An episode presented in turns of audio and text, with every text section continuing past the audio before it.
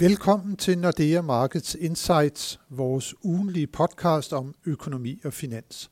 Jeg er Helge Pedersen, og i dag har jeg Nils Christensen med i studiet. Velkommen, Nils. Tak for det, Helge. Vi har været gennem en uge, som har stået i inflationens tegn. Herhjemme viste det sig, at inflationen i oktober lå på 3 procent, og så høj en stigningstakt har vi ikke set i mere end 10 år. Og i USA går det endnu vildere for sig. Der viste det sig nemlig, at forbrugerpriserne i oktober steg med hele 6,2 procent i forhold til samme måned 2020. Og det var mere end på noget andet tidspunkt i de sidste 31 år. Og Niels, hvordan reagerede de finansielle markeder så på den nyhed? Ja, vi må sige, at de reagerede sådan set, som man kunne forvente. Højere inflation, ja, det giver højere rente, højere renteforventninger til centralbankerne, og da du som nævnt højere, meget højere inflation i USA, ja, så betød det også, at det var godt for dollaren. Vi har en dollar, som i dansk regning ligger op omkring de 6 kroner og 50. Det er det højeste niveau, niveau i år. Og når vi kigger på aktiemarkedet, ja, så tog de det sådan set også ganske, ganske pænt. Der er stadigvæk positiv stemning på de globale aktiemarkeder og, og nye rekorder, øh, både i USA og i Europa. Øh, så på den vis er det egentlig nogle finansielle markeder, som er forholdsvis robuste. De er forholdsvis robuste og komfortable ved hele situationen her, men hvad var det egentlig, der drev inflationen så højt op i USA? Ja, som du nævnte, 6,2 procent meget højt. Det er jo især energipriser, som vi også har været inde på, øh, som er det, der, der presser priserne allermest. Renser man for energipriser og, og også fødevarepriser, så har vi det, vi kalder kerneinflationen, og den steg med 4,6 procent. Det er også, det er også et højt niveau. Det er det, ja. Uh, specielt når man sammenligner med det inflationsmål, som den amerikanske centralbank indførte sidste år omkring 2%, ja, så er det mere end dobbelt så højt. Øh, så der er altså mere på spil end blot energipriser. Der er også en bredere stigning i prisniveauet i USA. Øh, og der er nogle af de samme faktorer, som gør sig gældende herhjemme. Øh, selvom arbejdsmarkedet ikke er kommet helt på plads eller kommet tilbage på de samme høje niveauer som sidste øh, eller før corona, ja, så oplever man mangel på kvalificeret arbejdskraft og altså et vis lønpres i økonomien. Vi har også talt ofte om de høje fragtrater, flaske, flaskehalse, øh, hele forsyningskæderne, som er anstrengte. Det giver et pres. Og så har vi også, skal vi ikke glemme, stor efterspørgsel i økonomierne, og det er altså med til at presse priserne opad. Og det er vel også netop den der underliggende store efterspørgsel, som der er, ikke alene i den amerikanske økonomi, men faktisk på global plan, der er med til at holde aktiekurserne så pænt i vejret. Absolut, absolut. Det er jo store kursstigninger, vi har set i år, øh, og de kommer ovenpå store kursstigninger sidste år, og for den sags skyld også tilbage i 19. Men vi har lige været igennem regnskabssæsonen for, for tredje kvartal, øh, og der må vi sige, at regnskaberne var, var meget stærke, og også virksomhedernes øh, forventninger til fremtiden er der ikke noget at, at, at, hvad skal man sige, være bekymret om, i hvert fald ikke på den, på den korte bane. Og når man så kigger på det alternativafkast, som man kan få som investor, så er det jo ikke særligt øh, hvad hedder det, attraktivt, selvom jeg nævnte indledningsvis, at de lange renter de stiger. Øh, hvis man så tager en efter inflationsbetragtning, ind i billedet, altså det vi kalder realrenter, ja, så er det et dårligt eller meget lavt afkast, man kan få. Det er jo negativt.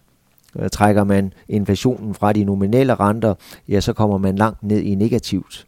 Hvis man tager de 6 6% i USA, eller 6,2 for at være præcis for, for inflationen, og så har vi en en 10-årig amerikansk statsrente, hvor, som ligger omkring de 1,6, øh, ja, så er vi nede over 4% i negativ realrente i USA. Så er der ikke noget at sige til, at investorerne håber på et højere afkast i aktiemarkedet. Når vi nu snakker de her meget negative realrenter, der er jo ingen tvivl om, at det er noget, der gør, at investorerne søger over i andre alternativer, men så lave realrenter, kan det fortsætte? Der har jo været en faldende tendens, kan man sige, i realrenterne over de seneste mange år.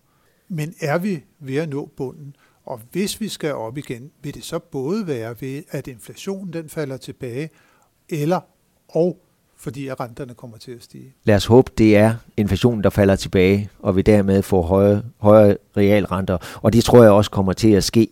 Der er jo en stor diskussion blandt fagøkonomer, men især på centralbankerne, om den høje inflation, vi ser i øjeblikket, er den midlertidig eller er den mere vedvarende. Centralbankerne hælder overvejende til, at den er midlertidig, og det er derfor, de ikke behøver at stramme op alt for hårdt. Der kommer opstramninger af, den, øh, af pengepolitikken, men som det ser ud i øjeblikket, behøver den ikke at være alt for aggressiv. Øh, og centralbankerne er selvfølgelig også meget påpasselige med ikke at hæve renten ganske voldsomt, og dermed, om jeg så må sige, trække tæppet væk under aktiemarkederne. Så den balancegang er der også inde i billedet, men på et eller andet tidspunkt, så begynder inflationen at falde lidt tilbage, og så får vi lidt højere realrenter. Og når inflationen begynder at falde tilbage, Niels, hvad er det så, det skyldes? Ja, der er jo noget teknik i det.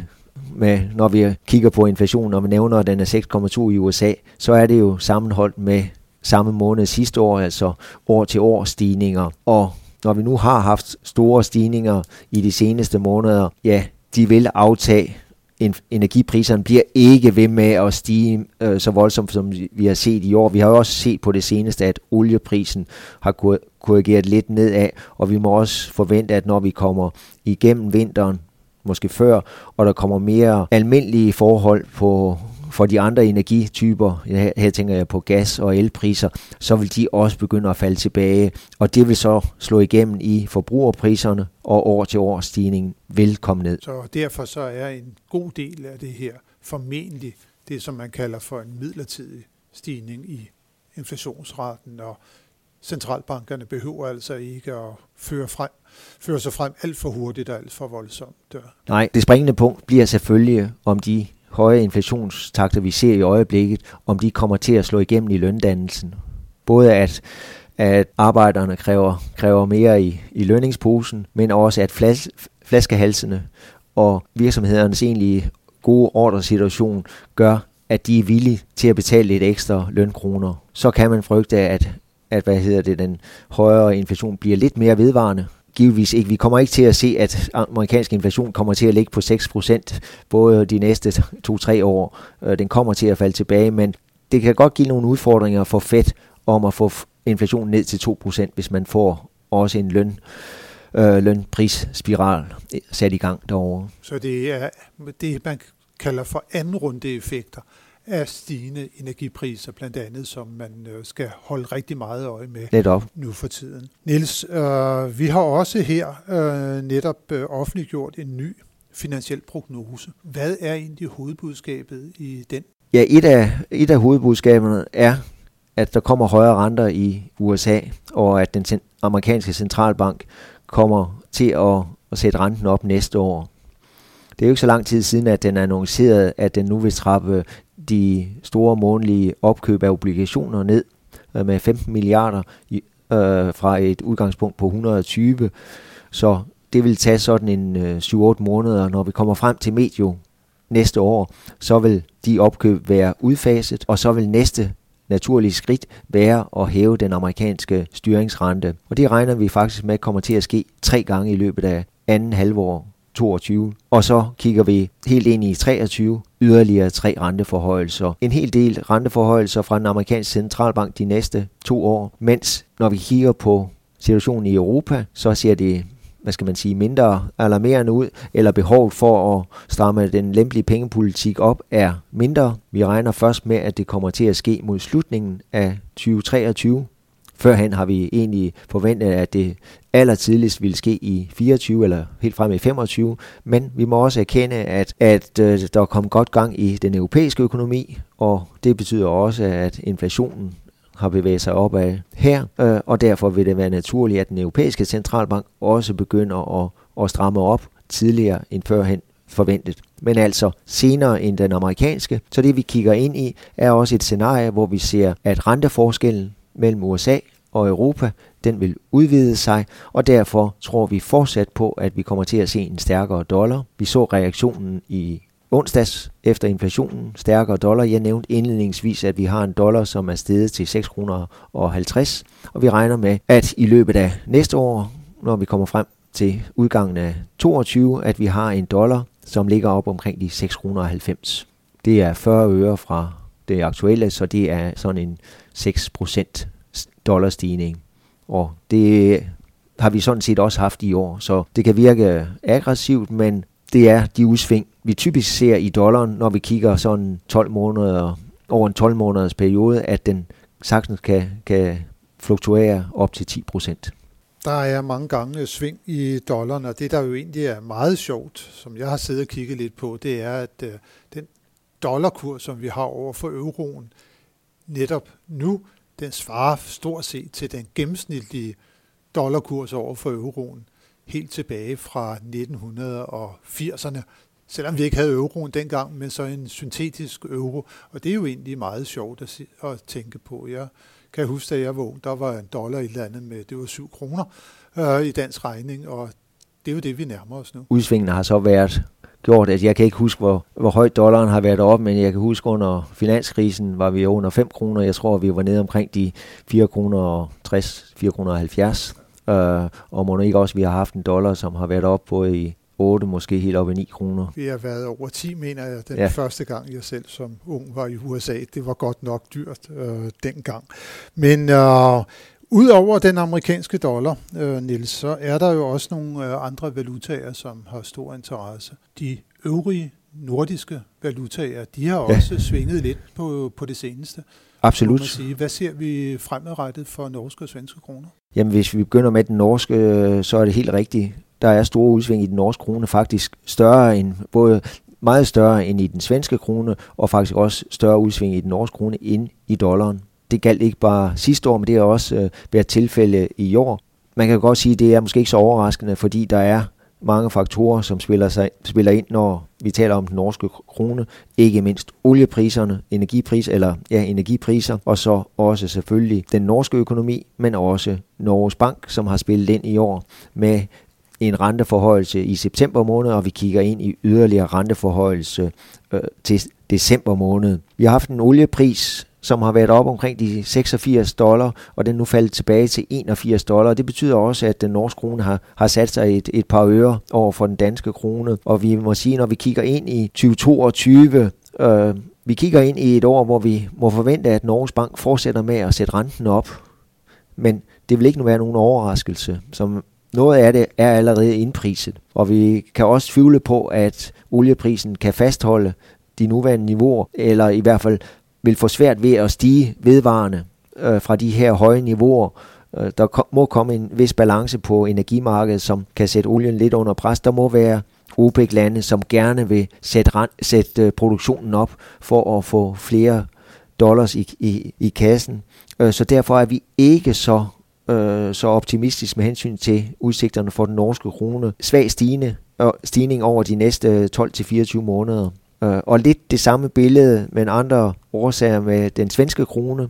Den er kommet pænt øh, igen her i efteråret, efter at have været meget stabil i hele første halvår, og egentlig også lige efter sommerferien. Øh, men gode nøgletal i Sverige, øh, og der man også, eller i hvert fald markedsaktørerne er begyndt at, at sådan gøre, gøre klar til, at Rigsbanken også kunne stramme op, selvom Rigsbanken ikke har givet tegn på, at de overvejer at begynde at ændre på den meget lempelige pengepolitik i Sverige. Og det tror vi, at Rigsbanken vil være blive ved med altså at være tilbageholden med at stramme pengepolitikken. Så derfor kan vi godt få, så ser vi ind i et scenarie, hvor den svenske krone sådan set har nogle gode nøgletal, men har en centralbank, som vil være blandt de sidste til at stramme pengepolitikken, og det kommer til at gå lidt ud over den svenske krone, eller sagt med andre ord, stigningspotentiale for den svenske krone ser vi ikke voldsomt stort.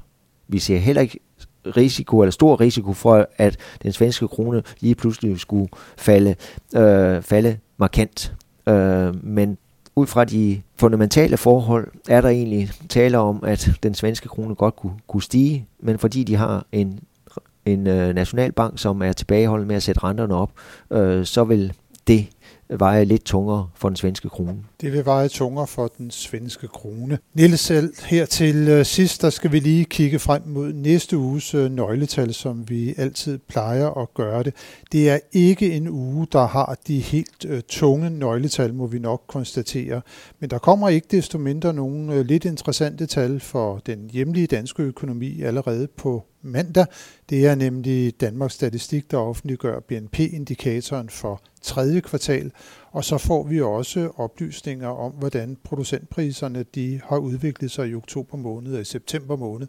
Der viste det sig jo, at de var steget med 20 procent i forhold til samme måned sidste år. Så der ligger altså også et betydeligt omkostningspres på de hjemlige virksomheder, noget som vi får lidt mere at vide om, hvordan det har udviklet sig nu her på mandag. Og så er der nogle svenske inflationstal, der også kommer på mandag, som også kan have en vis betydning for den svenske krone, og måske også hvordan Rigsbanken kommer til at se på svensk pengepolitik fremadrettet. Så får vi endelig, og det er ikke helt nye tal, men vi får nogle øh, endelige øh, inflationstal for euroområdet på onsdag. Men tak for nu, Nils, for Selv tak. at være med i denne uges podcast, og stor tak til alle jer, som har lyttet med. Det håber vi også, at I vil gøre, når vi er tilbage med nyt fra de finansielle markeder igen i næste uge.